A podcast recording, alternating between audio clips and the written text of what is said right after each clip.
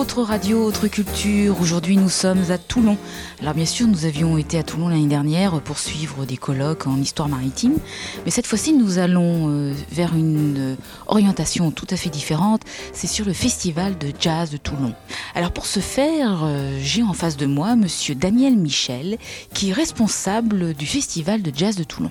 Eh bien, voilà, je m'occupe du festival de jazz en effet depuis maintenant 20 ans, puisque cette année, nous allons fêter le 21e anniversaire du festival Jazz à Toulon.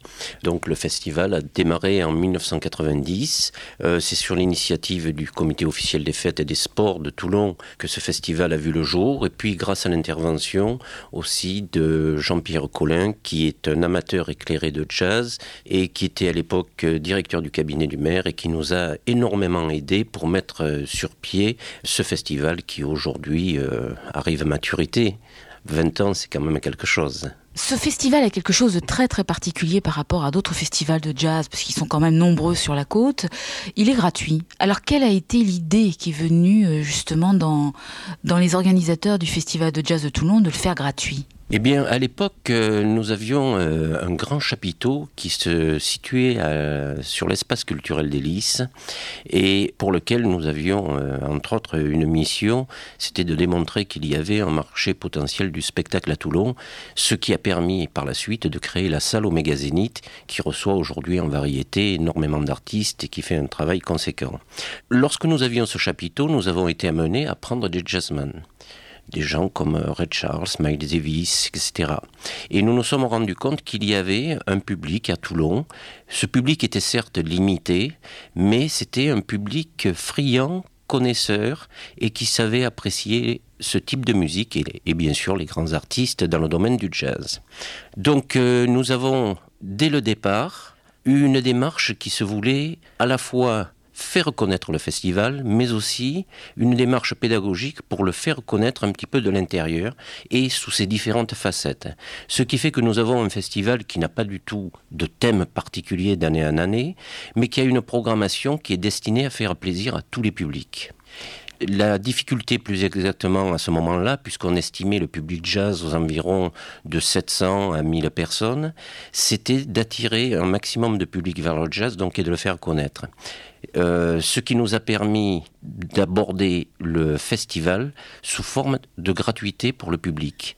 Notre but était d'aller au-devant du public, parce que certes, il y a la gratuité pour tous les concerts, mais il y a aussi le fait que le festival ne se situe pas dans un endroit spécifique, mais c'est un festival qui est itinérant, qui va de place en place et qui permet à tout un chacun, tant aux Toulonnais qu'à tous les gens qui viennent et qui séjournent sur Toulon de pouvoir découvrir les places pittoresques de la ville.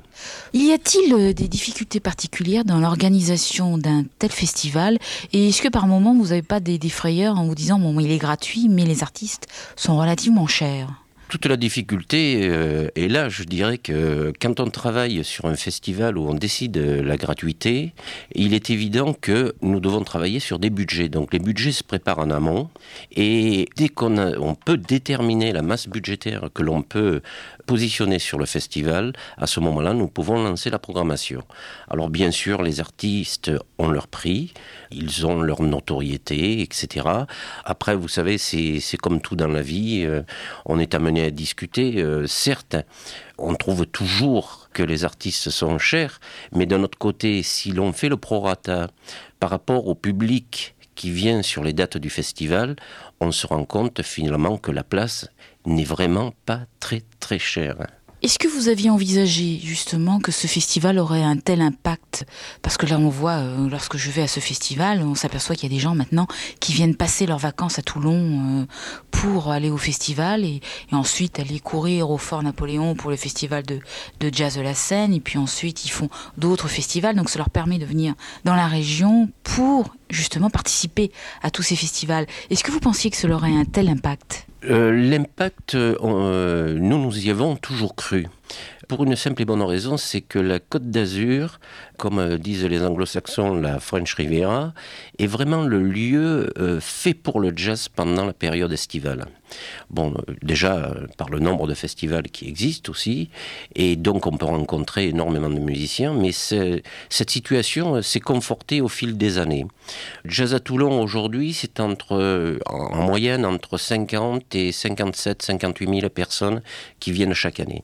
D'autre part, en ce qui concerne notre mission au niveau du comité des fêtes et des sports de la ville de Toulon, nous sommes là certes pour un aspect culturel, certes pour un aspect d'animation, mais on est aussi là pour que les gens qui viennent, qui séjournent à Toulon, aient un grand plaisir à y venir et à y revenir.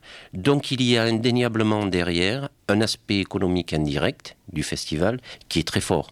On peut l'estimer et les études que nous avons menées euh, l'ont démontré. Les retombées du festival peuvent être estimées à 2,4 en tant que coefficient de la somme investie c'est hyper intéressant au niveau de la ville de Toulon.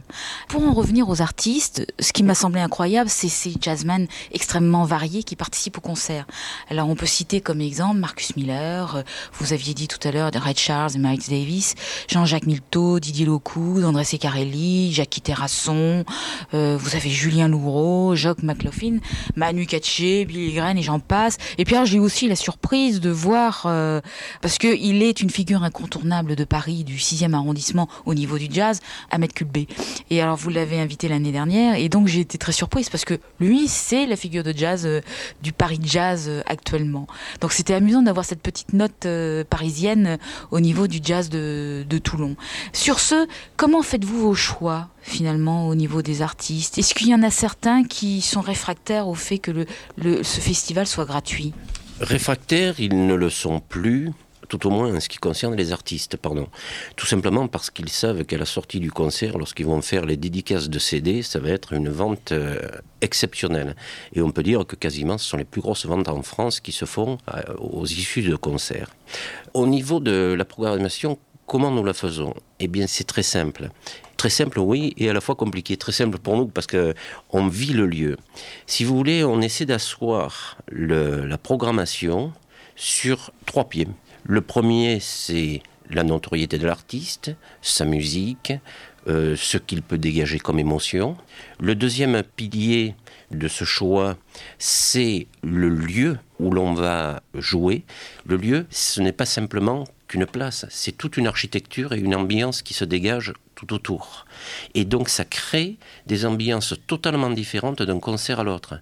Certains artistes peuvent passer à un endroit à Toulon, mais ne peuvent pas passer à un autre. C'est ce qui fait qu'on a parfois des plannings autobloquants. On aimerait prendre certains artistes, mais nous ne le pouvons pas, tout simplement parce que les faire jouer, par exemple, sur la place Martin Bidouré au Pont si c'est trop intimiste, etc., ça ne passera pas du tout. Le public ne comprendrait pas. Et le troisième pilier, euh, en ce qui concerne le choix, c'est bien sûr le public de chaque secteur de Toulon, de chaque quartier. Et chaque quartier a sa personnalité. De fait, il y a des atmosphères là aussi différentes. Et on essaie de relier ces trois éléments pour qu'il y ait une harmonie dans la programmation. Jusqu'à maintenant, euh, ça semble avoir réussi puisque le public euh, vient en grand nombre et par satisfait. Donc euh, je pense qu'il faut poursuivre dans cette idée et essayer de trouver toujours cette harmonie par les ambiances à la fois de la musique, du secteur, de l'architecture du lieu, etc. Alors beaucoup de gens, je, je m'en suis rendu compte au niveau du festival, il y a beaucoup de gens qui viennent parfois de très loin.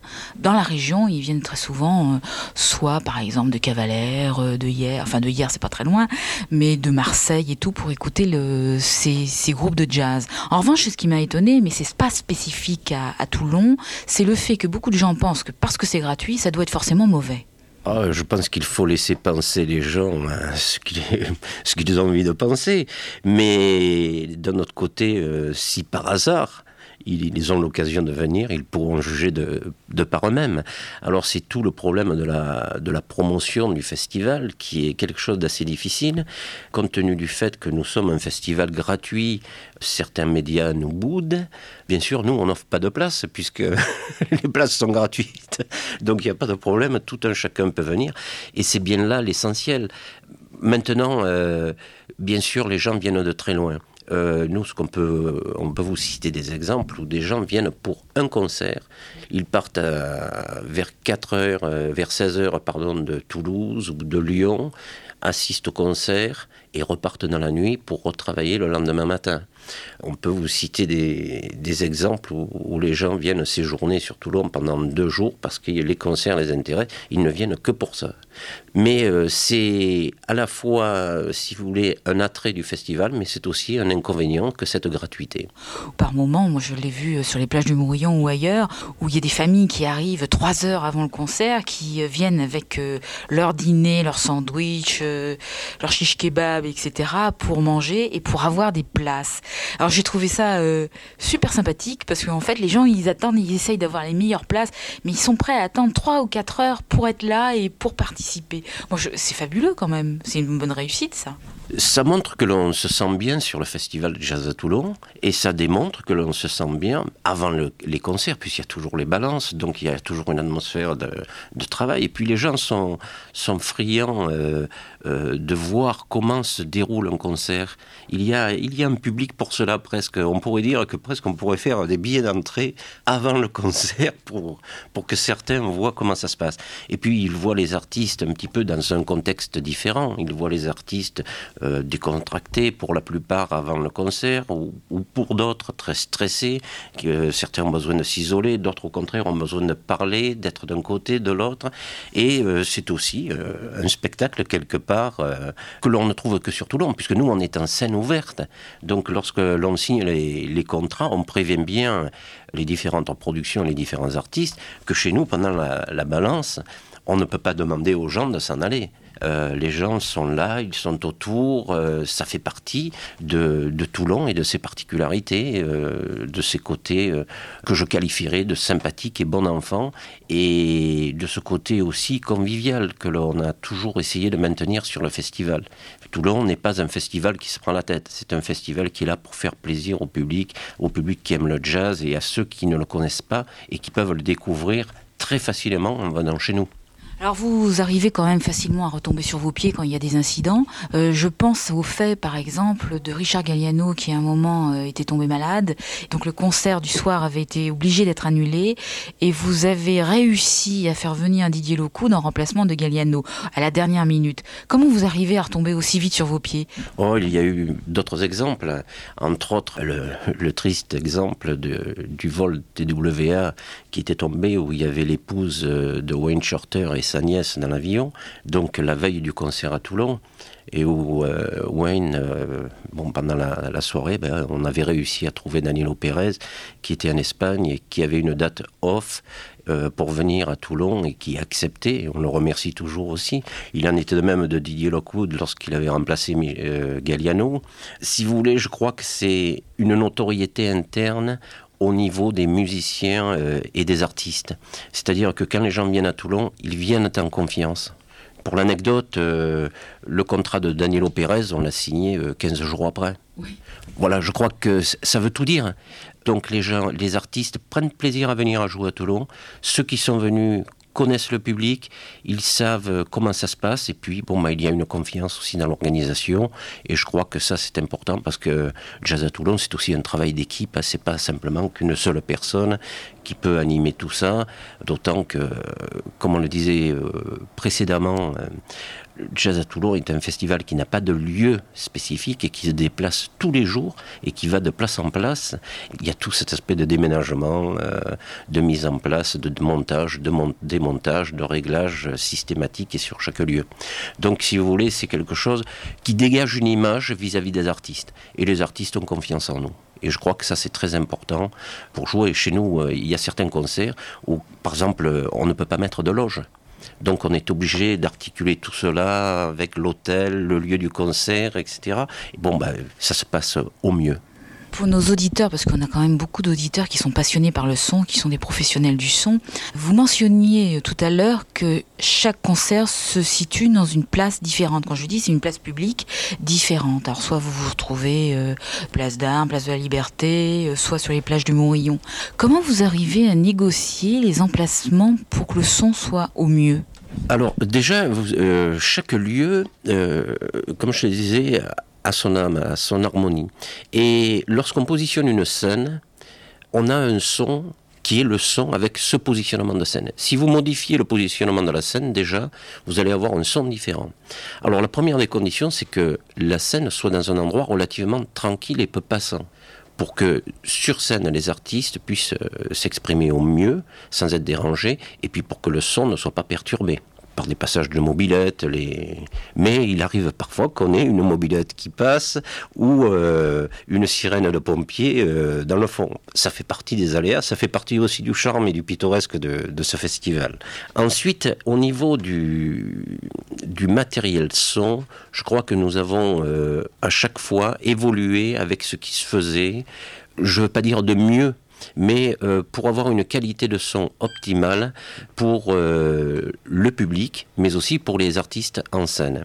Alors bon, maintenant vous connaissez les différents systèmes de line array, etc., qui permettent par tranche de pouvoir diffuser le son de façon euh, très large pour le public et de façon très précise, ce qui nous permet d'avoir un son de très grande qualité sur des lieux complètement ouverts. Et puis, je dirais que lorsque la musique est là, et lorsqu'elle est bien jouée, à ce moment-là, ben, le son, les gens le trouvent toujours bon.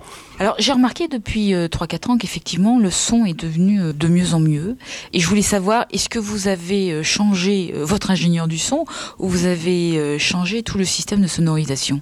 Alors en ce qui concerne le, personnel du, qui travaille sur le, le festival, il est chez nous depuis 20 ans. Donc c'est toujours le même parce que la connaissance des lieux est fort, importante pour eux. Et en plus, euh, on les a toujours trouvés de grande qualité et c'est pour ça qu'on les fidélise et ils nous restent fidèles et c'est très bien comme cela. Par contre, comme je viens de vous le dire, le matériel son a évolué. Et il a évolué en effet depuis à peu près 3-4 ans avec euh, de nouveaux systèmes qui permettent d'élargir au niveau du public euh, la possibilité d'écoute et de diffusion du son pour que réellement le public puisse avoir un son parfait sur une très grande largeur devant la scène.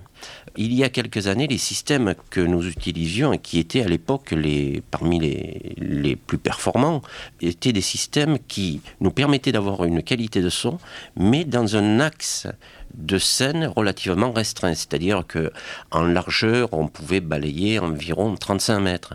Alors, il est évident que pour des scènes aussi larges que celles que nous avons, et pour le public qui finalement arrive à être positionné sur à peu près 80 euh, mètres voire 100 mètres sur le Morillon devant la scène en largeur et en profondeur tout autant, il est évident que sur les bords, le son était nettement moins bon.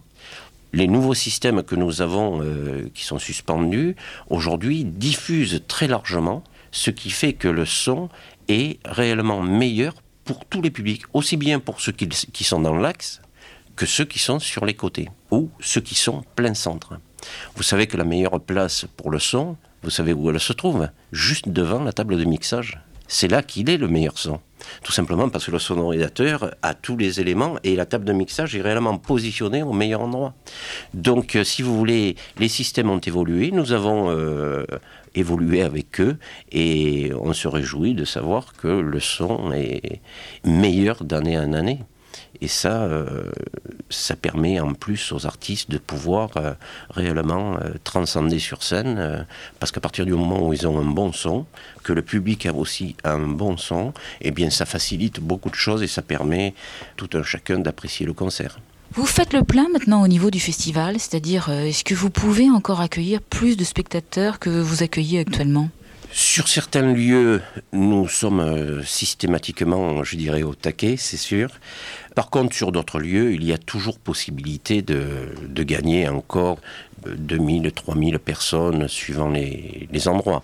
Vous citiez tout à l'heure la place d'Armes ou le Morillon. Sur la place d'Armes ou le Morillon, on peut monter euh, sans problème à place d'Armes jusqu'à des 11 000, 12 000 personnes.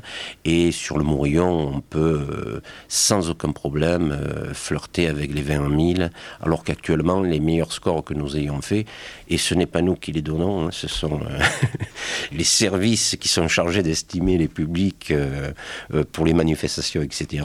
Donc on se situe aux environs de 16 000 personnes. Moi je le vois toujours plein hein, en général, à chaque fois que je me déplace. les gens sont non seulement assis, mais il y a aussi toute une cohorte, de, une foule impressionnante autour, derrière les barrières et tout.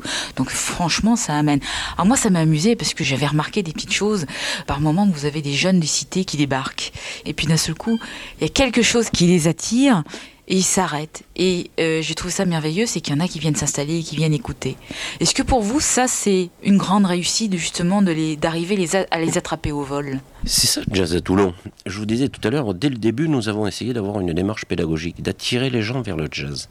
Donc, lorsque des jeunes qui ne sont pas du tout sensibilisés à ce type de musique euh, viennent sur un lieu, écoutent un moment, et se rendent compte que là, il y a une masse de personnes qui apprécient, qu'il y a des artistes qui donnent le meilleur d'eux-mêmes pour qu'il y ait un beau spectacle et qu'il y ait réellement quelque chose qui se passe, eh bien ça ne peut pas laisser indifférent et personne ne reste indifférent. Donc si vous voulez, euh, bien sûr, euh, c'est le problème de la foule quand il y a beaucoup, beaucoup de monde, euh, c'est à gérer. On a des services de sécurité qui demandent de faire attention, qui demandent un petit peu à ce que les gens se calment si besoin est, mais c'est réellement exceptionnel. Le public du festival jusqu'à maintenant, et je touche du bois, est un public merveilleux pour les organisateurs tout au moins pour les organisateurs de jazz à Toulon. C'est un public euh, qui vient pour apprécier et qui met tout en œuvre pour que le spectacle se déroule dans les meilleures conditions. Là, je saute un peu du coq à l'âne. Euh, vous parliez du matériel tout à l'heure. Je voulais savoir, est-ce que c'est un matériel qui est acheté par la ville de Toulon, tout ce matériel de sonorisation qui est quand même énorme, ou c'est du matériel que vous avez en location euh, Dans ces cas-là, bon, les, les choix sont pas toujours les mêmes. En ce qui concerne le matériel, acheter du matériel pour une structure comme la nôtre serait une hérésie. Le matériel quasiment évolue tous les 3-4 ans et de manière considérable. En ce qui concerne le son, si nous avions dû acheter à l'époque une sonorisation pour le jazz, il aurait fallu la changer au moins 4 fois depuis le début du festival.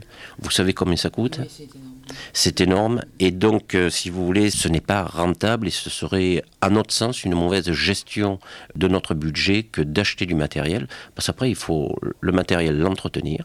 Il faut y être derrière. Alors que là, nous nous adressons à des sociétés professionnelles qui nous donnent toute satisfaction, et ça depuis de nombreuses années.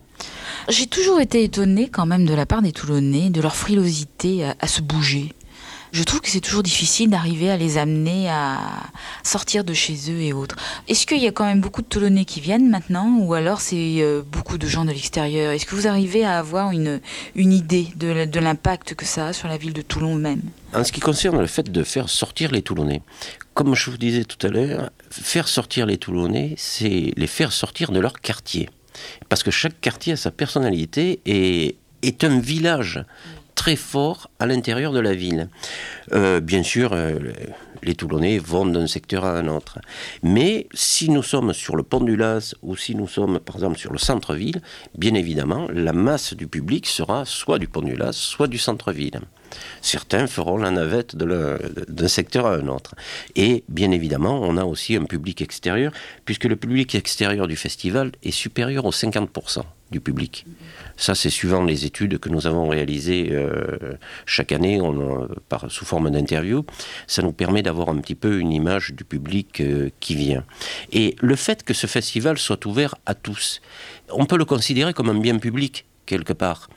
Ce qui fait que si les, les publics ne sont pas attirés par un concert, ils peuvent sans problème venir sur un autre concert parce qu'ils trouveront une programmation qui les intéressera davantage. Donc d'un quartier à un autre, le centre-ville, les différents quartiers en périphérie, etc., sont toujours baignés par les gens du cru, du secteur, mais aussi par des gens qui passent d'un quartier à un autre, et bien sûr tous les touristes qui viennent et tous, les, tous ceux qui séjournent à Toulon.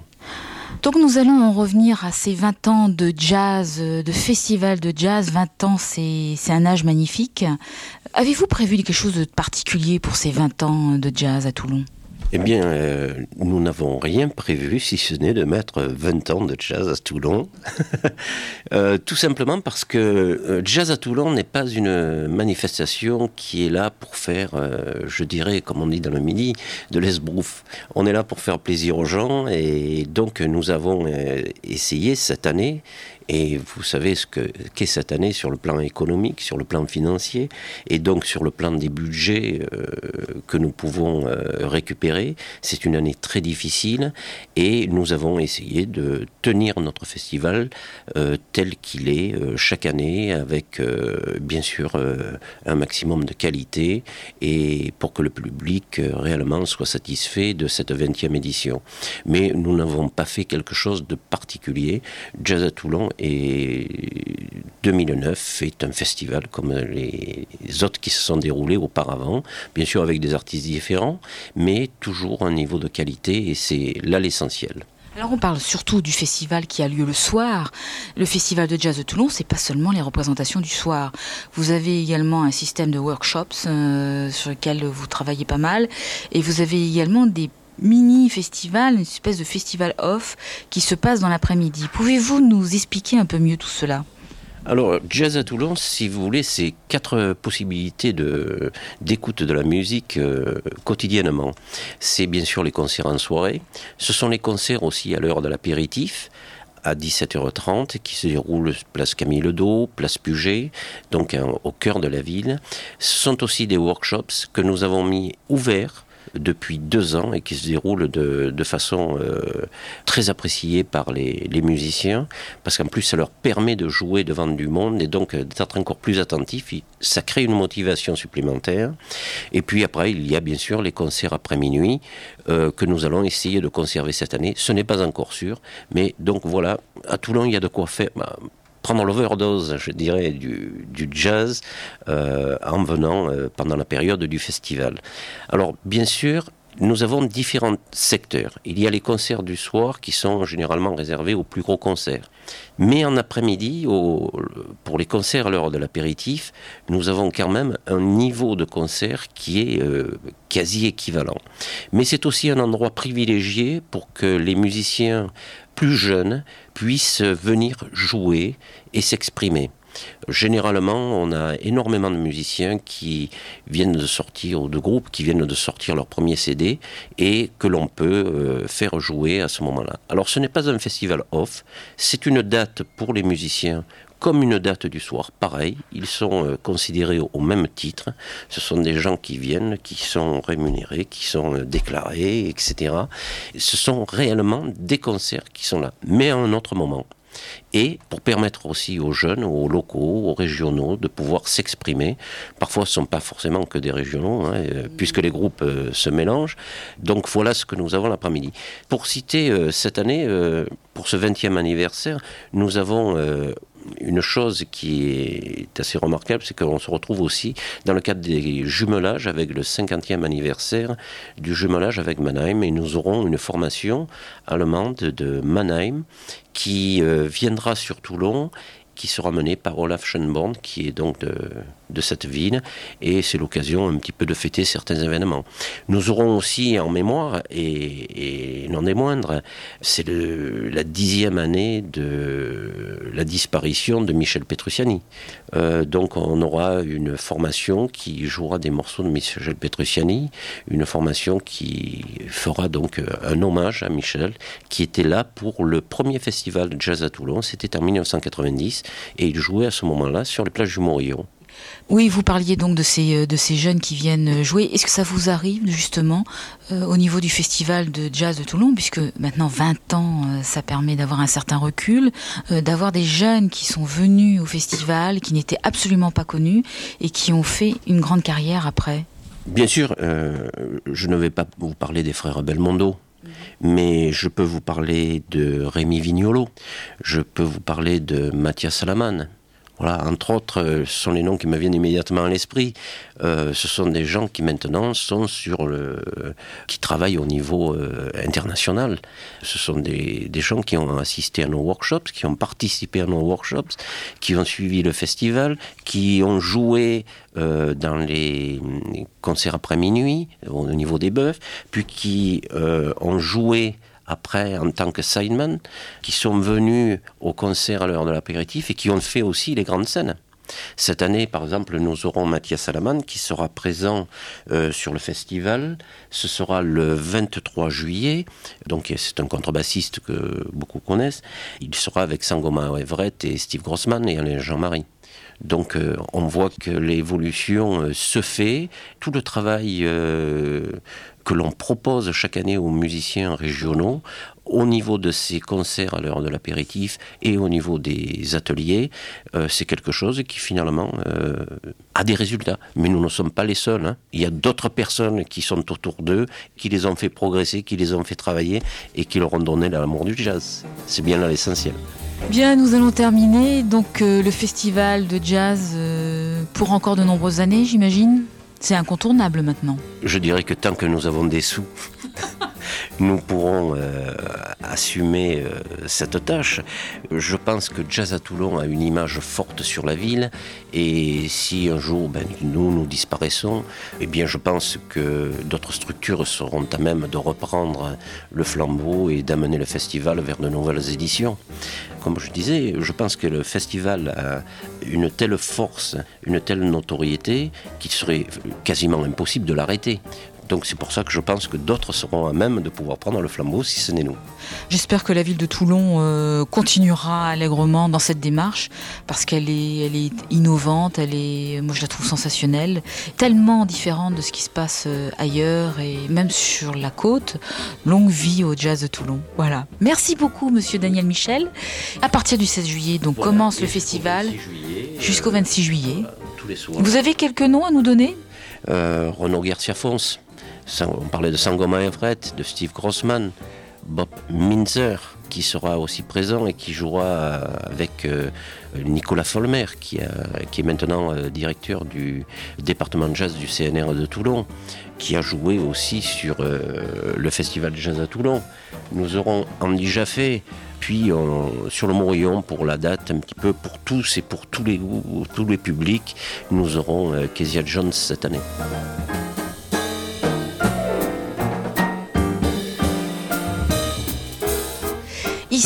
Autre radio, autre culture. À très bientôt. Au revoir.